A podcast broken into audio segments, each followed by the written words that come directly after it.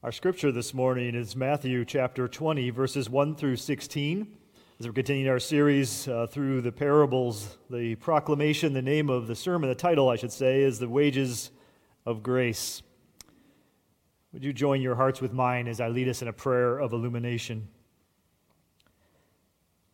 Oh, Heavenly Father, we pray this morning that you would give us eyes to see and ears to hear and hearts to receive the word of Christ that we might grow ever more into his image and be pleasing to you. We ask all of this in the name of our Lord Jesus Christ. Amen. Matthew chapter 20, verses 1 through 16. Hear now the word of the Lord. For the kingdom of heaven is like a landowner who went out early in the morning to hire laborers for his vineyard. After agreeing with the laborers for the usual daily wage, he sent them into his vineyard. When he went out about nine o'clock, he saw others standing idle in the marketplace, and he said to them, You also go into the vineyard, and I will pay you whatever is right. So they went. When he went out again about noon and about three o'clock, he did the same. And about five o'clock, he went out and found others standing around, and he said to them, Why are you standing here idle all day? They said to him, Because no one has hired us. He said to them, you also go into the vineyard. When evening came, the owner of the vineyard said to his manager, Call the laborers and give them their pay, beginning with the last and then going to the first. When those hired about five o'clock came, each of them received the usual daily wage. Now, when the first came, they thought they would receive more. But each of them also received the usual daily wage. And when they received it, they grumbled against the landowner saying, These last worked only one hour, and you have made them equal to us, and have borne, who have borne the burden of the day and the scorching heat. But he replied to one of them, Friend, I am doing you no wrong. Did you not agree with me for the usual daily wage? Take what belongs to you and go.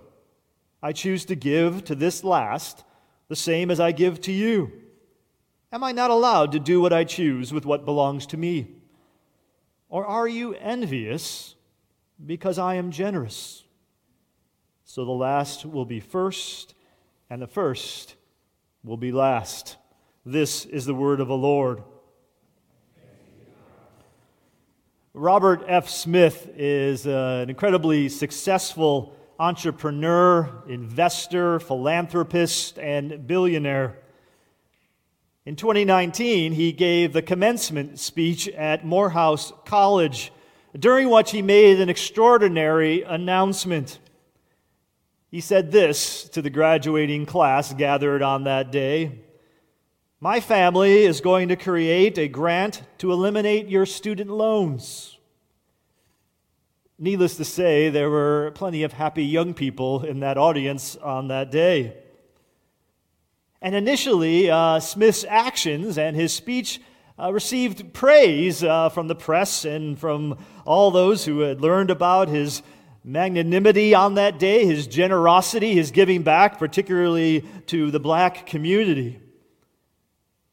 But it didn't take long for the criticism to begin to emerge, for resentment to begin to bubble up, for envy to rear its head from those who thought that this was unfair. Alana Akhtar, a journalist in the Washington Post, wrote about this in May 2019 in the Post. And she cited about how many African Americans who had served and sacrificed to pay for their children's education felt a little burned by Smith's gift. And Michelle Singletary, a financial, a personal finance columnist for the Post, she expressed the, the mindset of some of these folks. She said this about the resentment regarding Smith's generosity. Those not on the receiving end of this amazing gift might have thought to themselves, even just for a second, what about us? What do we get for doing the right thing and saving for our kids to go to college debt free? Smith's magnanimity, his generosity, were seen by many as unjust and unfair. What do you think about that? What do you think about what Smith did? What do you think about the parents of the class that graduated the year before or the year after? What do you think? This morning, we look at the parable of the laborers in the vineyard, and our goal is to understand the point of the parable, what Jesus is trying to teach us today. And we'll go about that. We'll try to achieve that goal in the fashion we have been doing so. We'll look first at the parable itself, the characters, the facts, the circumstances, the story. And then we'll ponder the parable a little bit, think about a question or two that it makes us ask or helps us uh, when we ponder it, to really get at what maybe is going on here, what Jesus is trying to get us to think about. And then finally, we'll look at the point. We'll answer the so what question about the parable. We'll get to the bottom of it, what it means for us today, what Jesus is asking of you and me today, what he's probing in our hearts through this story, through this parable. So, the parable, the pondering, the point. Let's begin with the parable itself. And we have three characters in our parable, don't we? We have, first of all, the landowner, the one who owned this vineyard. He's the one who goes about all the hiring, right? He negotiates all the wages, he sets the pay for these workers. Our second character, or cast of characters, is are the, uh, the laborers, the workers that get hired, these day laborers who are looking for work, and the, and the vineyard owner hires them so they can feed their families. We also have a third character there, the manager, the one working under the landowner, who has a very minor role, just one job. He's the one who distributes or pays out the wages to the workers at the end of the day. Those are our characters the vineyard or landowner, the workers, and the manager. And the story is relatively simple. If you were listening to the children's message, you got the story. The landowner went out to hire people. Presumably, it was during the time of pruning or the time of harvesting. In agricultural work, there are those seasons where there are a massive amount of work, intense amounts of work, where you need to increase your labor, and that was likely the case here. And of course, the landowner goes to where the laborers are. He goes to the marketplace where these day laborers would gather in the hopes of being hired. This image, this kind of scene, is not all that foreign to us. It is something you could witness today in an agricultural community where day laborers gather in hopes of being hired. Sometimes at places like Home Depot or Lowe's in certain places in the country, people gather in the morning, day laborers, hoping as the contractors come to pick up equipment and supplies that they might get hired for that day. That's kind of the scene that we see here in this story. And I think it's fair to say and fair to assume that those workers gathered there were not well off financially. They had no permanent employment. They gathered in the workplace in the hopes of being hired so that they could go back at the end of the day with something to offer to their families. Their worst fear was to be standing there at nighttime without any wage, with nothing to bring home. And as the story unfolds, as Darlene told it this morning in the children's message, there are these various trips that the landowner makes at various times of the day. First thing in the morning, likely 6 a.m., and then again at 9 a.m., and again at, at 12 uh, p.m., and then again at 3 p.m., and then finally, the fifth and final trip at 5 p.m. in the evening. Those many trips really are not all that fanciful this could have actually played out that way as, uh, as a vineyard owner. He would want to hire the right amount of labor. He needed to get this done before the end of the day, but like all employers, did not want to overhire, and so he goes back again and again hiring. That's not the fanciful part about this story. That's not the surprising part. The number of trips is not the surprising part. The surprising part is that everybody got paid the same. The people that got hired at 6 a.m., bright and early, and those who were hired at 5 p.m., they all were paid the same daily wage. They all got the same wages regardless of how many hours they worked. The boys hired at 6 a.m. got the same wage as those hired at 5 p.m. And you can probably imagine how those 6 a.m. boys felt about that. You could probably guess. But we don't have to guess, do we? You don't have to guess. Because we know. Because it's how we would feel, isn't it? We know it in our hearts how they felt. And we know it from the text. We're told in the text how they felt. Matthew chapter 20, verses 10 through 12. Now, when the first came, those hired earliest, the 6 a.m. boys, if you will, they thought they would receive more. But each of them also received the usual daily wage. And when they received it, they grumbled against the landowner, saying, These last worked only one hour, and you have made them equal to us who have borne the burden of the day and the scorching heat. And then our story ends with the landowner giving his response and explanation to those who have charged him with being unjust and unfair. And he says to them, He replied to one of them, Friend, I am doing you no wrong. Did you not agree with me for the usual daily wage? Take what belongs to you and go. I choose to give to this last the same as I give to you. Am I not allowed to do what I choose with what belongs to me? Or are you envious because I am generous? So the last will be first, the first will be last. that's our parable. That's our story.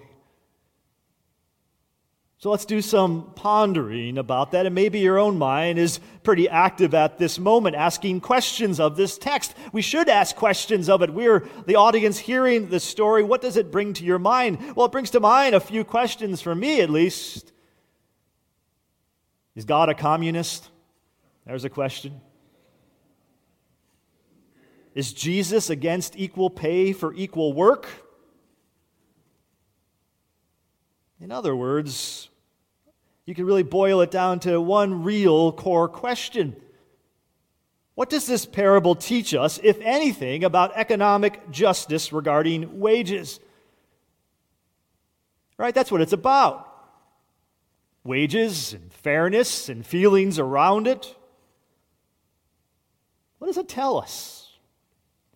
Now, let me state up front that I don't believe the parables are where we should get our economic policy about wages and things like that. But pondering that question, because it's clearly there, may help us to unfold this uh, parable, to understand it better, to gain some insights about it. So think about that a little bit. Give it some food for thought. Ponder it a bit. On the one hand, you could look at this parable and think how generous this landowner is to these workers. He pays everyone the same wage, regardless of how long or how hard they work. Sounds like some type of welfare, some maybe universal basic income.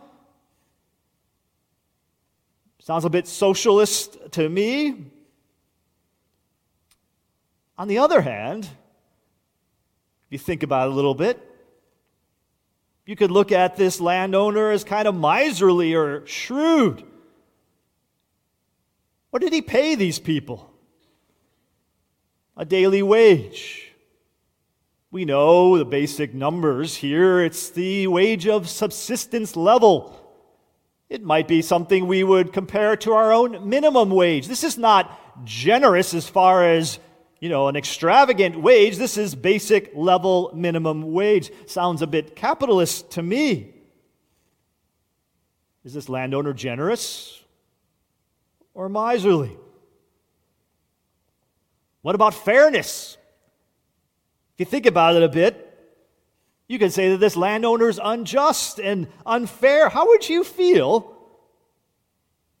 if you worked all day and those who work just an hour got paid the same as you. You would feel that that would be unfair, that it violates a sense of economic justice, equal pay for equal work. You see what this parable is about? This is what Jesus is doing. He's being provocative. The parables are a punch in the face. He's trying to uh, get his audience to ask these kind of questions, to think through it, to have us think through it. He's trying to provoke. He wants his audience to think about fairness and justice.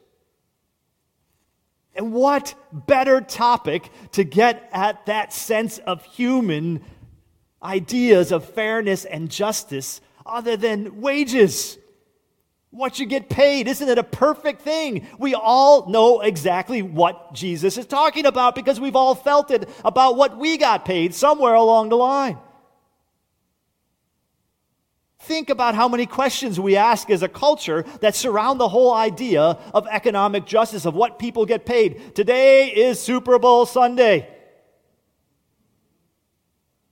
I mean, you can't fathom the amount of money that is going to be expended, bet, and whatever around this, and what people are going to get paid. And what people paid for a right to be present. How many times have we heard that kind of sense of unfairness that a football player makes so much more, astronomically more, than a school teacher or a cop. Right? We ask these questions about wages and fairness. How many times have you heard economic justice expressed uh, with the difference between what a CEO makes and a line worker makes. And we ask that question why is it a thousand times more? That's unfair. That's wrong. But it's not just those kind of big macro questions. It's the micro questions we have in our daily lives, in each of our lives. How about when that colleague at work gets a bigger bonus than you or a larger wage increase than you. How does you feel about that? Particularly if they're a slacker or whatever. One of the goals of second wave feminism was to secure equal pay for equal work for women. You see, compensation immediately brings up these ideas of justice. And so Jesus uses it here in this parable to provoke those kind of questions in us because it worked back then and it works for us today. We don't have to build a bridge in that sense. So, what do you think about this landowner? Socialist, capitalist, fair, unfair? What do you think about the economic fairness of what occurred here? Do you agree with the economic policies of this landowner? Or do you sympathize with the 6 a.m. people? Be honest. I hope you're searching and asking yourself those questions because that's what Jesus wants you to do. That's what he's doing like a master surgeon as he scalpels around in, in your heart this morning. He used compensation and labor in this parable because he wanted to spark that sense of injustice in his audience, in us. He was being deliberately provocative, punching us in the face with this. And the interpretive or hermeneutical question for us is why? What's his purpose? What's he trying to teach us? What is he getting at here? And that leads us directly into the third and main point of the sermon this morning. Let's get to the point. What is the point of this parable? What is Jesus trying to teach us here? So let's think about the point. And when it comes to the point of this parable, there have been really two major points of view regarding what the point of the parable is. And by far the most popular one is this first one that the point of it is about the nature of God's grace to us in salvation, that it's about God's generosity to us in salvation. According to this view, the parable portrays the goodness of God apart from our works, our meriting it, our being compensated with rewards and work the point is to show us the nature of grace. How marvelous and wonderful and amazing God's grace is, how extravagant it is.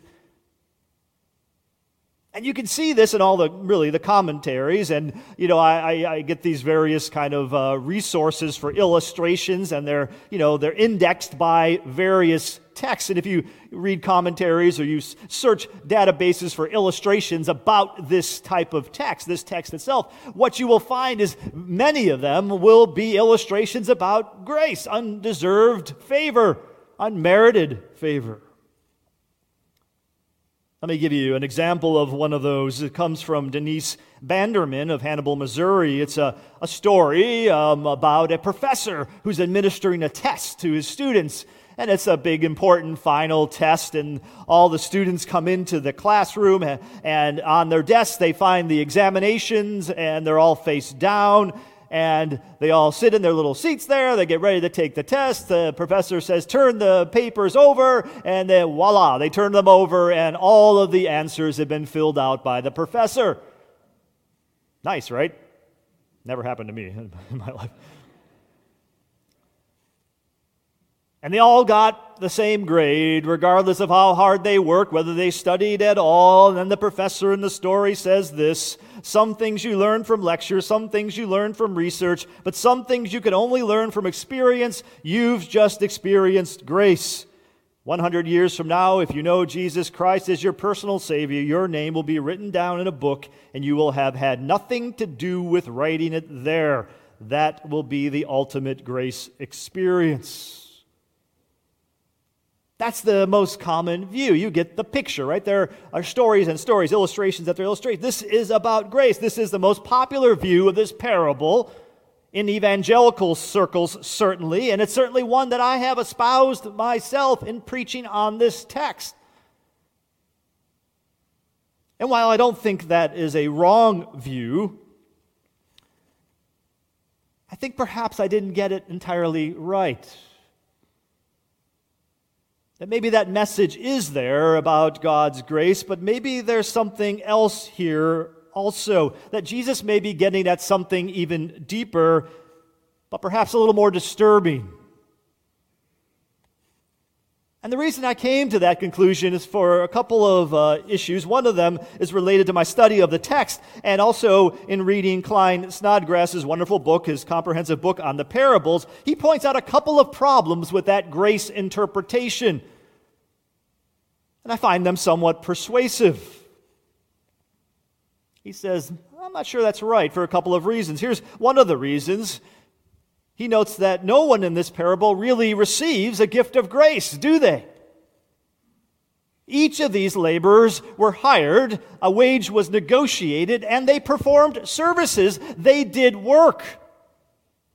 Everyone got paid and everyone worked. And the last time I checked it about grace,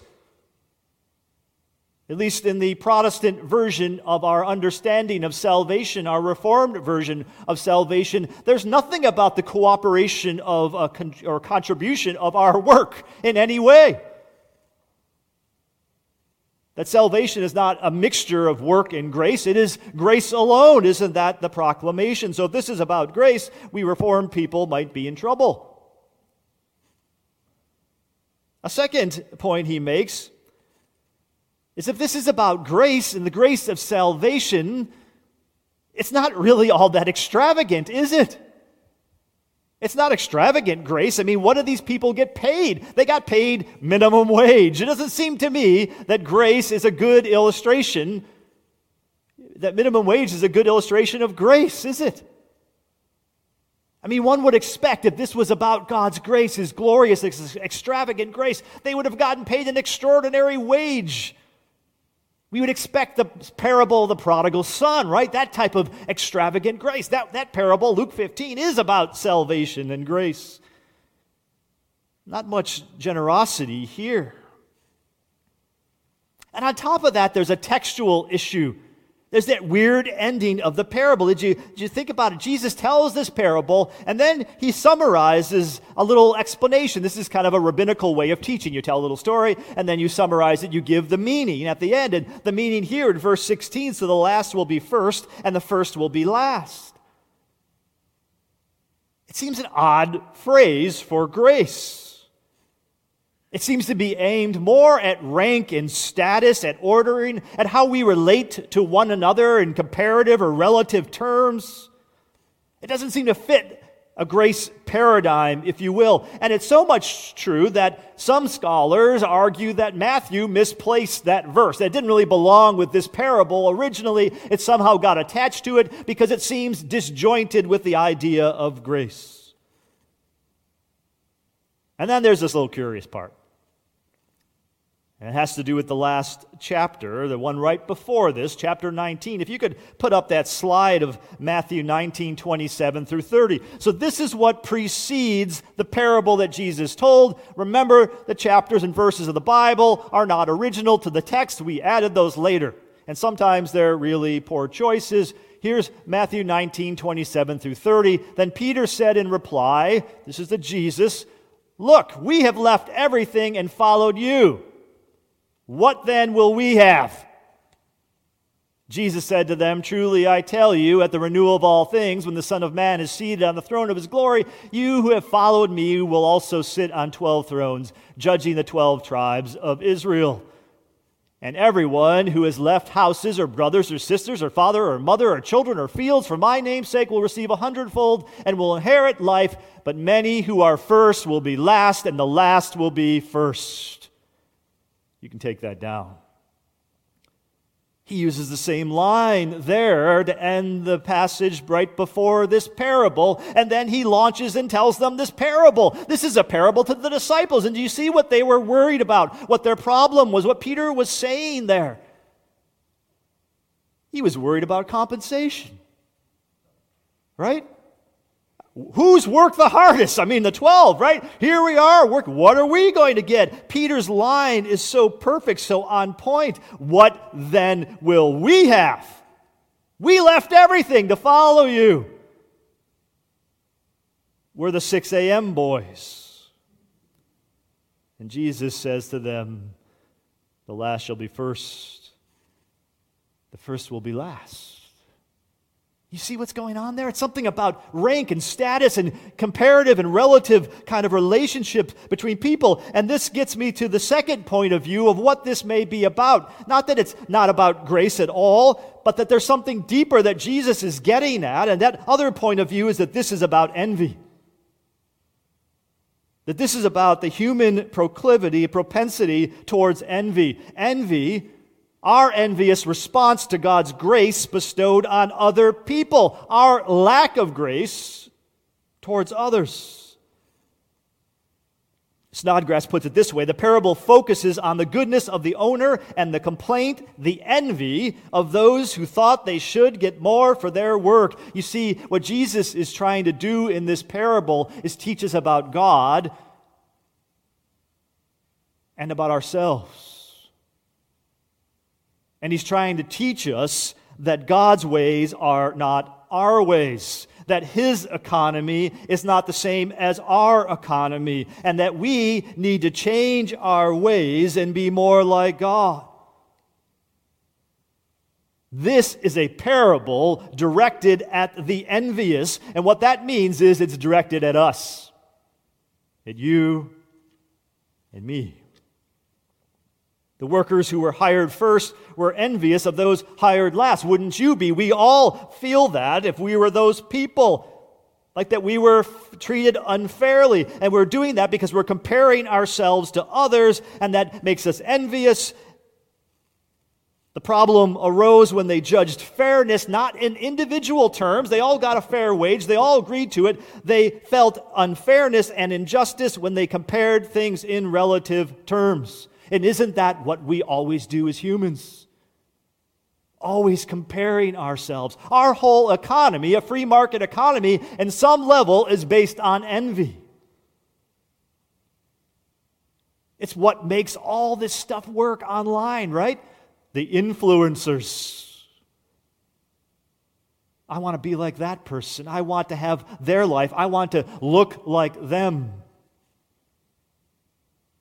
This is a parable that probes our envy of other people's good fortune and ultimately probes our grumbling inside against God's goodness and justice to all people. And isn't that so true of who we are as humans? Isn't that what we do? We are always comparing ourselves to others and we are judging our own happiness. We're making it dependent on how we feel about other people, about this kind of envy that we have. You see study after study about this. If you want to be really happy, put yourself in a community where everybody else is less well off than you. It's true, it's verifiable. People in Manhattan aren't happy because everybody around them is rich, right? But you, you're the richest person in town. You're the best off in a group. You feel better and happier. And it's perverse, but it's true about us. And you know it's true about you. Have you ever had a coworker or a neighbor, somebody comes into good fortune, something happens that you think they don't deserve that? Right? You, and you start thinking of all the reasons why they don't deserve that. And then you start thinking, I deserve that. I mean, I've done this, I've done that. What is that first little twinge of reaction when something happens? I mean, maybe you eventually process it and you get to the point where I could be happy for someone else, but sometimes that first emotion that comes into your heart is that motion of envy. That something is unfair about it. And I know you do that because I do it too. We're all like Peter. What then will we have, Jesus? What about me? What do I get? It's like that story in the beginning when I talked about Robert E. Smith and his generous gift at Morehouse College. What did people start asking? It's not fair. What about me? What then shall we have? You get that, right?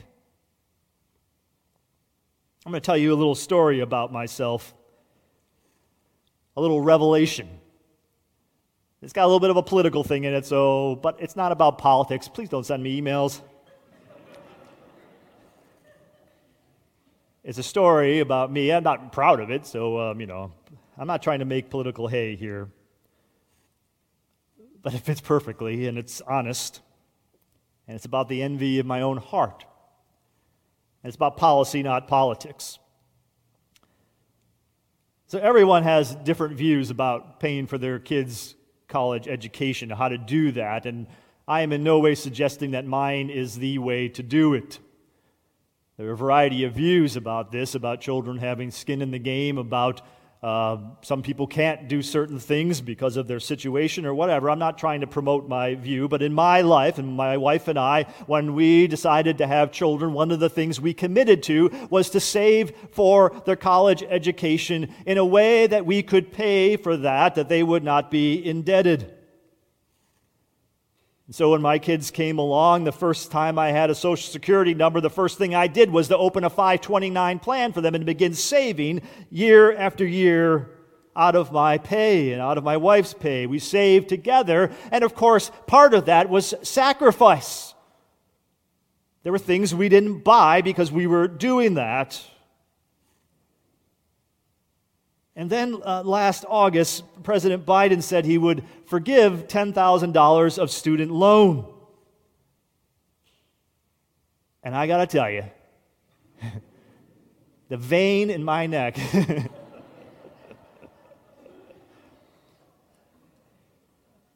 I went a little ballistic. Now, I really had some good reasons. I, I do. And I think there's still good reasons, legitimate reasons to disagree with policy. One, it wasn't aimed at the poor. You look at the wage structure, those who could make, the people who are being forgiven, who are making a heck of a lot more money than I do, and most of you do, who are buying luxury cars and vacation homes. Privileged people got this. It wasn't targeted at the poor. Secondly, it did nothing to address the fundamental problem of the cost of higher education. It did nothing to penalize the higher education system or to reform it in any way. And so, what we're doing is kind of filling a hole or emptying a hole that's going to get filled again. Thirdly, it creates a moral hazard right? A moral hazard that it actually incentivizes more debt and encourages colleges to put people more into debt because only a chump pays his bills, right? That's kind of the lesson that could come out of this. I didn't like the fact that it was done without any type of con- congressional uh, oversight or involvement at all. I mean, I believe it will be held to be unconstitutional.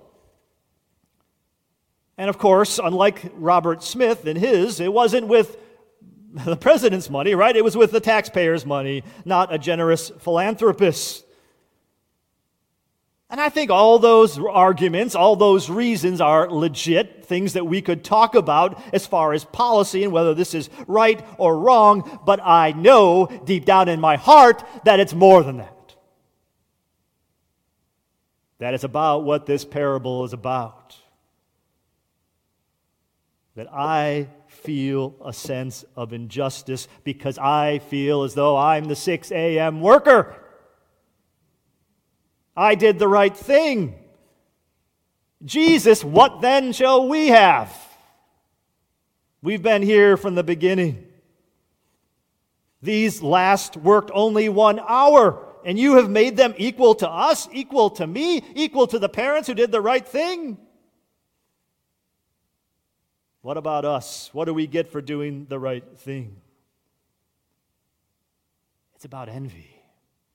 And deep down in our hearts, we all have it in society in relation to other people, sometimes even to those who are less privileged than ourselves. And this parable challenges me. It makes me realize how much I have to learn about God and myself, about the nature of His kingdom, about His generosity and His justice, about how little I am like Him, and how little His kingdom is like the world in which I live. How little His ways are like my ways. Are they your ways? I felt like God was saying to my heart, Am I not allowed to do with what I choose with what belongs to me? Or are you envious because I am generous? And my answer is yes. Because I'm a 6 a.m. person. And I'm guessing there's a lot of them here. You see, Jesus is trying to teach us the type of people we should be by showing us the type of people we are. He's holding up a very uncomfortable mirror into our souls. He's trying to teach us about envy, show it to us, show us how toxic it is, how destructive it is, how it has no place in His kingdom at all, and how it should have no place in our hearts now. And if we could rid ourselves of that envy, if we could detox, if you will, of that, we would be free Jesus came to set us free, and if we could get rid of that, we would be free to be more generous rather than envious. More generous to the poor, to the hungry, to the less privileged, to the neighbor, to the coworker. And so, what Jesus wants you to do this morning is to search your heart to find where that envy is in you right now and who it is about or directed to. And He wants you to cut it out, to excise it, to be free of it. And if you do that, not only will you be free, but you will have an insight into what God is like and the very nature of the kingdom of God. In some sense, this parable truly is about grace. It's about our grace towards others in response to God's grace to all of us. Am I not allowed to do what I choose with what belongs to me? Or are you envious because I am generous? Let's pray.